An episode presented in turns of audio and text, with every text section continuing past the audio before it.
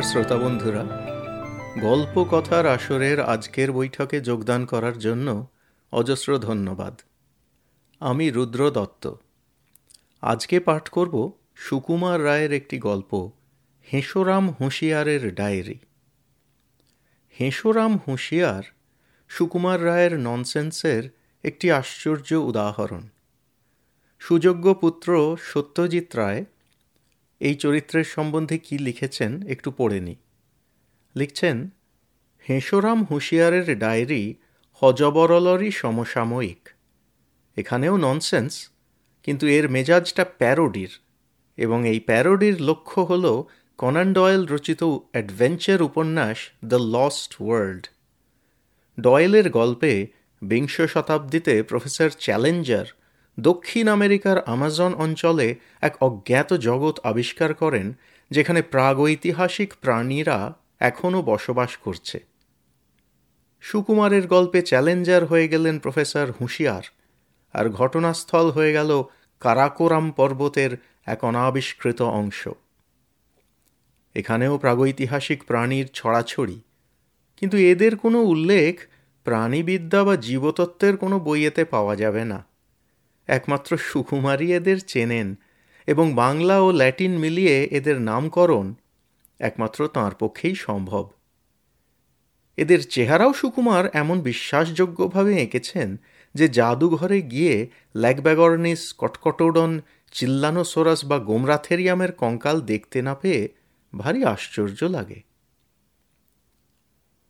আর ভক্ত পাঠক হিসেবে একটা কথা সংযোজন করছি। যা আমার মতো অন্য অনেক পাঠকেরই ধারণা। সত্যজিৎ রায়ের নিজের প্রফেসর শঙ্কুর জন্ম বোধহয় প্রফেসর হেঁসোরাম হুঁশিয়ারের আদলেই। অবশ্য পরে প্রফেসর শঙ্কু সম্পূর্ণ অন্য চরিত্র ধারণ করেছেন, সে কথা আগে বলেছি। তাহলে শুরু করছি আজকের পাঠ হেঁসোরাম হুঁশিয়ারের ডায়েরি।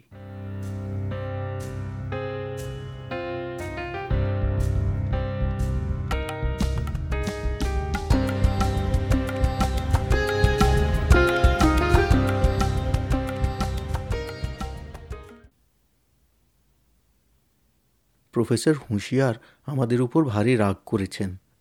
আমরা সন্দেশে সেকালের জীবজন্তু সম্বন্ধে নানা কথা ছাপিয়েছি, কিন্তু কোথাও তার অদ্ভুত শিকার কাহিনীর কোনো উল্লেখ করিনি। সত্যি, এ আমাদের ভারী অন্যায়। আমরা সেসব কাহিনী কিছুই জানতাম না, কিন্তু প্রফেসর হুঁশিয়ার তাঁর শিকারের ডায়েরি থেকে কিছু কিছু উদ্ধার করে আমাদের পাঠিয়েছেন। আমরা তারই কিছু কিছু ছাপিয়ে দিলাম। এসব সত্যি কি মিথ্যা তা তোমরা বিচার করে নিও।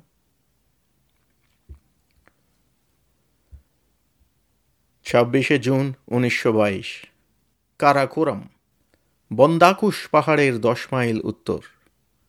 আমরা এখন সব শুদ্ধ দশজন আমি, আমার ভাগ্নে চন্দ্র খাই, দুজন শিকারী, ছক্কর সিং আর লক্কর সিং, আর ছয়জন কুলি। আমার কুকুরটাও সঙ্গে সঙ্গেই চলেছে। নদীর ধারে তাঁবু খাটিয়ে জিনিসপত্র সব কুলিদের জিম্মায় দিয়ে আমি চন্দ্রখাই আর শিকারী দুজন সঙ্গে করে বেরিয়ে পড়লাম। সঙ্গে বন্দুক, ম্যাপ আর একটা মস্ত বাক্স, তাতে আমাদের যন্ত্রপাতি আর খাবার জিনিস। দু ঘণ্টা পথ চলে আমরা এক জায়গায় এলাম, সেখানকার সবই কেমন অদ্ভুত রকম। বড় বড় গাছ, তার একটারও নাম আমরা জানি না। একটা গাছে প্রকাণ্ড বেলের মতো মস্ত মস্ত লাল রঙের ফল ঝুলছে। একটা ফুলের গাছ দেখলাম, তাতে হলদে সাদা ফুল হয়েছে, এক একটা দেড় হাত লম্বা। আর একটা গাছে ঝিঙের মতো কী সব ঝুলছে, পঁচিশ হাত দূর থেকে তার ঝাঁঝালো গন্ধ পাওয়া যায়। আমরা অবাক হয়ে এইসব দেখছি, এমন সময় হঠাৎ হুপ, হাপ, গুপ, কাপ শব্দে পাহাড়ের উপর থেকে ভয়ানক একটা কোলাহল শোনা গেল। আমি আর শিকারী দুজন তৎক্ষণাৎ বন্দুক নিয়ে খাড়া, কিন্তু চন্দ্রখাই বাক্স থেকে দুই তিন জ্যাম বের করে নিশ্চিন্তে বসে খেতে লাগল। ওইটা তার একটা মস্ত দোষ। খাওয়া পেলে তার আর বিপদ আপদ কিছুই জ্ঞান থাকে না। এইভাবে প্রায় মিনিট দুই দাঁড়িয়ে থাকবার পর লক্কর সিং হঠাৎ দেখতে পেল, হাতির চাইতেও বড় কি একটা জন্তু গাছের উপর থেকে তার দিকে তাকিয়ে তাকিয়ে হাসছে। প্রথমে দেখে মনে হলো একটা প্রকাণ্ড মানুষ। তারপর মনে হলো মানুষ নয়, বাঁদর। তারপর দেখি মানুষও নয়, বাঁদরও নয়, একেবারে নতুন রকমের জন্তু। সে লাল লাল ফলগুলোর খোসা ছাড়িয়ে খাচ্ছে আর আমাদের দিকে ফিরে ফিরে ঠিক মানুষের মতো করে হাসছে। দেখতে দেখতে পঁচিশ ত্রিশটা ফল সে টপাটপ খেয়ে শেষ করল। আমরা এই সুযোগে তার কয়েকখানা ছবি তুলে ফেললাম। তারপর চন্দ্রখাই ভরসা করে এগিয়ে তাকে কিছু খাবার দিয়ে আসলো। জন্তুটা মহা খুশি হয়ে এক গ্রাসে আস্ত একখানা পাউরুটি আর প্রায় আধ সের গুড় শেষ করে তারপর পাঁচ সাতটা সিদ্ধ ডিম খোলা শুদ্ধ কড়মড়িয়ে খেয়ে ফেলল। একটা টিনে করে গুড় দেওয়া হয়েছিল, সেই টিনটাও সে খাবার মতলব করেছিল, কিন্তু খানিক্ষণ চিবিয়ে হঠাৎ বিশ্রী মুখ করে সে কান্নার সুরে গাঁও গাঁও শব্দে বিকট চিৎকার করে জঙ্গলের মধ্যে কোথায় যেন মিলিয়ে গেল। আমি জন্তুটার নাম দিয়েছি হ্যাংলাথেরিয়াম। চব্বিশে জুলাই, উনিশশো বাইশ। বন্দাকুশ পাহাড়ের একুশ মাইল উত্তর। এখানে এত দেখবার জিনিস আছে, নতুন নতুন এত সব গাছপালা, জীবজন্তু যে তারই সন্ধান করতে আর নমুনা সংগ্রহ করতে আমাদের সময় কেটে যাচ্ছে। দুশো রকম পোকা আর প্রজাপতি আর পাঁচশো রকম গাছপালা, ফুল, ফল সংগ্রহ করেছি, আর ছবি যে কত তুলেছি তার সংখ্যাই হয় না। একটা কোনো জ্যান্ত জানোয়ার ধরে সঙ্গে নেবার ইচ্ছা আছে, দেখা যাক কত দূর কি হয়। সেবার যখন কটকটডন আমাকে তাড়া করেছিল, তখন সে কথা কেউ বিশ্বাস করেনি। এবার তাই জলজ্যান্ত প্রমাণ সংগ্রহ করে নিচ্ছি। আমরা যখন বন্দাকুশ পাহাড়ে উঠেছিলাম, তখন পাহাড়টা কত উঁচু তা মাপা হয়নি। সেদিন জরিপের যন্ত্র দিয়ে আমি আর চন্দ্রখাই পাহাড়টাকে মেপে দেখলাম। আমার হিসাবে হলো ষোলো হাজার ফুট, কিন্তু চন্দ্রখাই হিসাব করল বেয়াল্লিশ হাজার।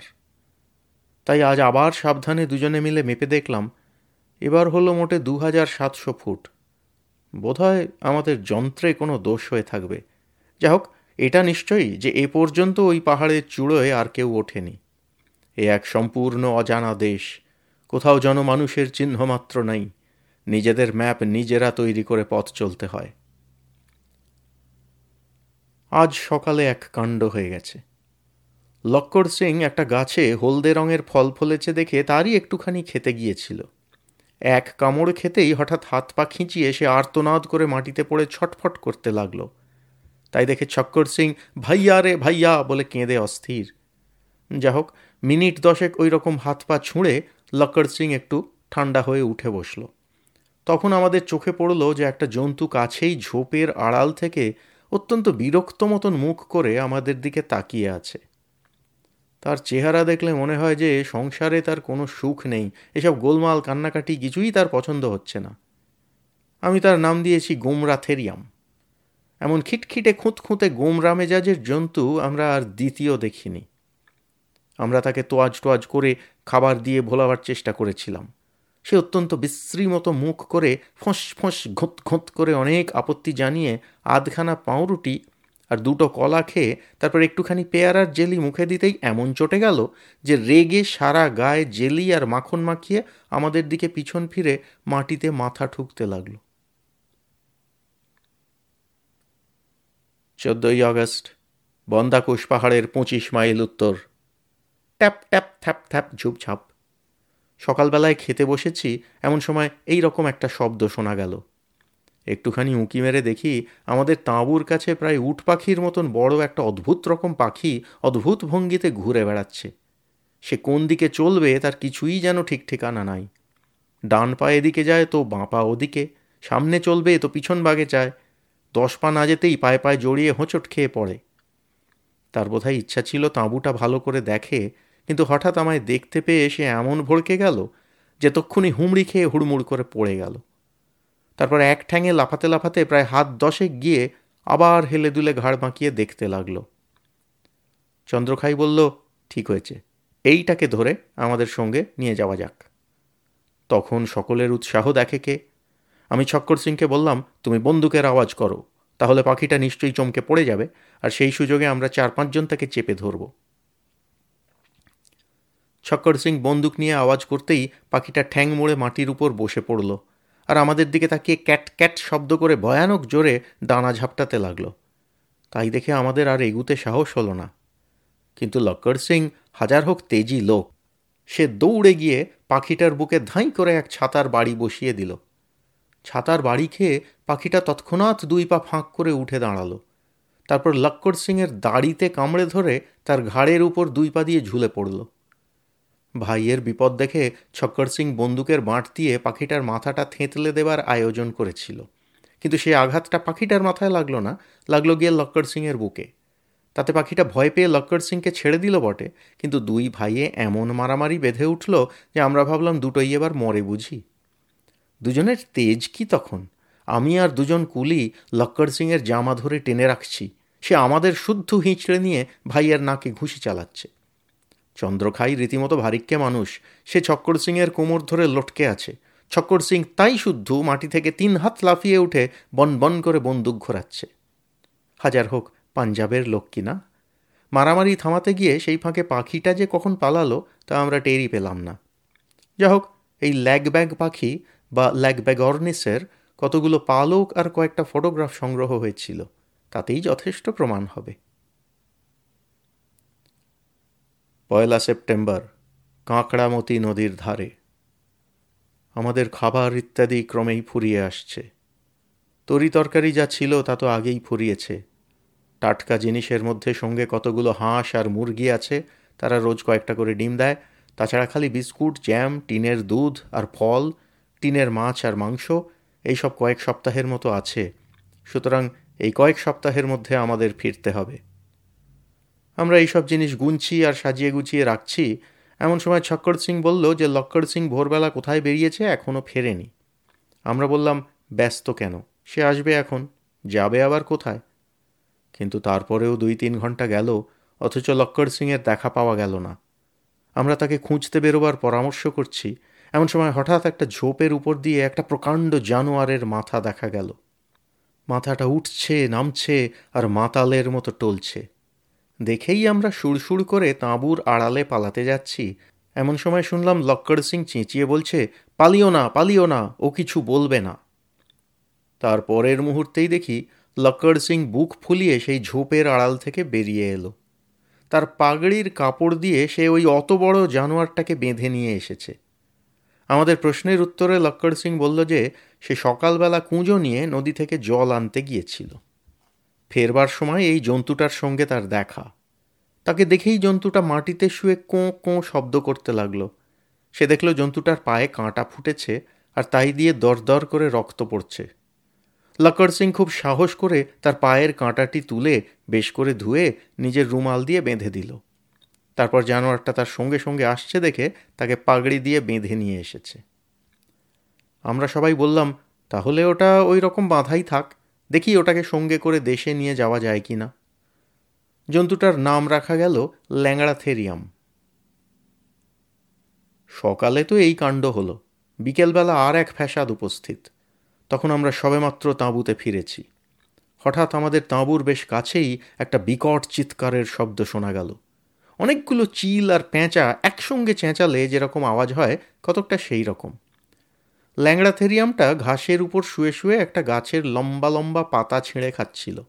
চিৎকার শুনবা মাত্র সে ঠিক শেয়াল যেমন করে ফেউ ডাকে, সেই রকম ধরনের একটা বিকট শব্দ করে বাঁধন টাঁধন ছিঁড়ে, কতক লাফিয়ে, কতক দৌড়িয়ে এক মুহূর্তের মধ্যে গভীর জঙ্গলের ভিতর মিলিয়ে গেল।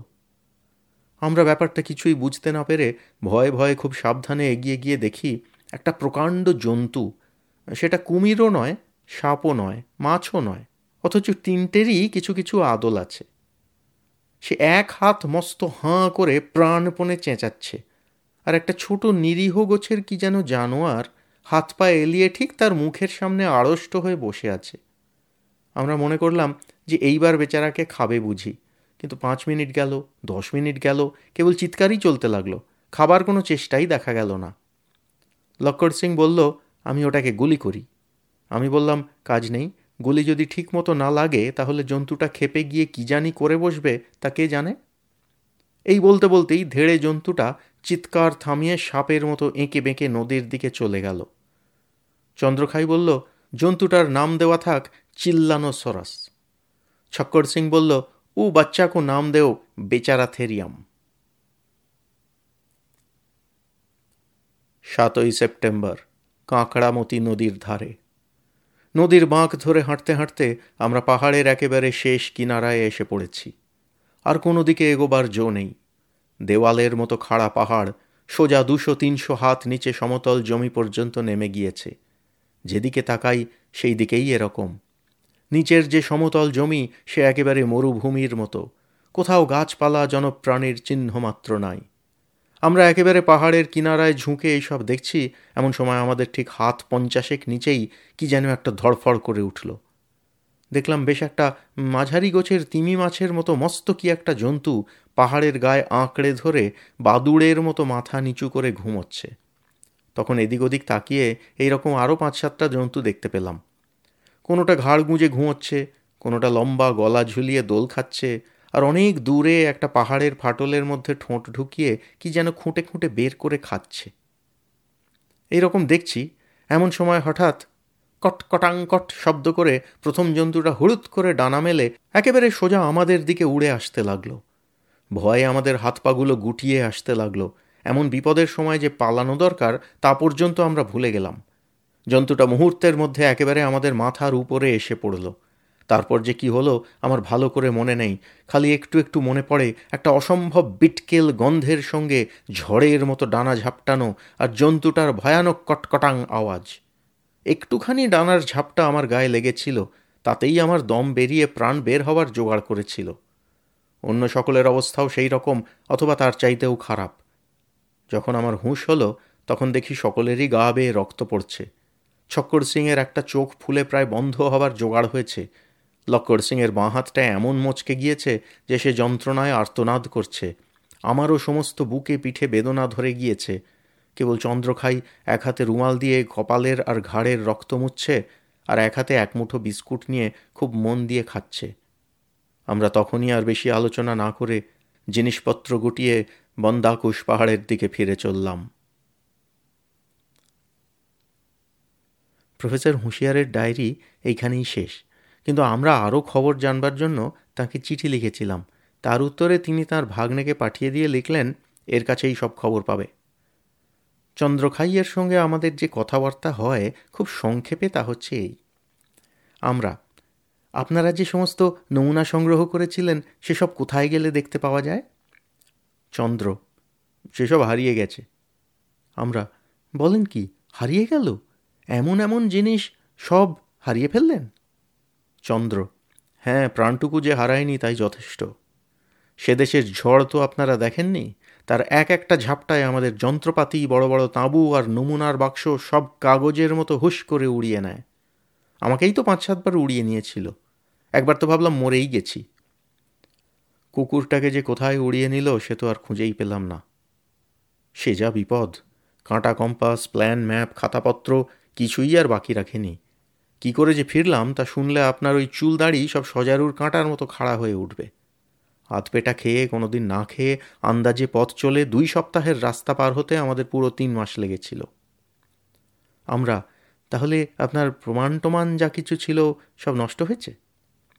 চন্দ্র, এই তো আমি রয়েছি, মামা রয়েছেন, আবার কি প্রমাণ চাই? আর এই আপনাদের সন্দেশের জন্য কতগুলো ছবি এঁকে এনেছি, এতেও অনেকটা প্রমাণ হবে। আমাদের ছাপাখানার একটা ছোকরা ঠাট্টা করে বলল, আপনি কোন থেরিয়াম?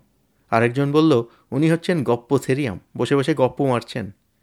শুনে চন্দ্রখাই ভীষণ রেগে আমাদের টেবিল থেকে এক মুঠো বাদাম আর গোটা আষ্টেক পান উঠিয়ে নিয়ে গজগজ করতে করতে বেরিয়ে গেল। ব্যাপার তো এই। এখন তোমরা কেউ যদি আরও জানতে চাও, তাহলে আমাদের ঠিকানায় প্রফেসর হুঁশিয়ারকে চিঠি লিখলে আমরা তার জবাব আনিয়ে দিতে পারি।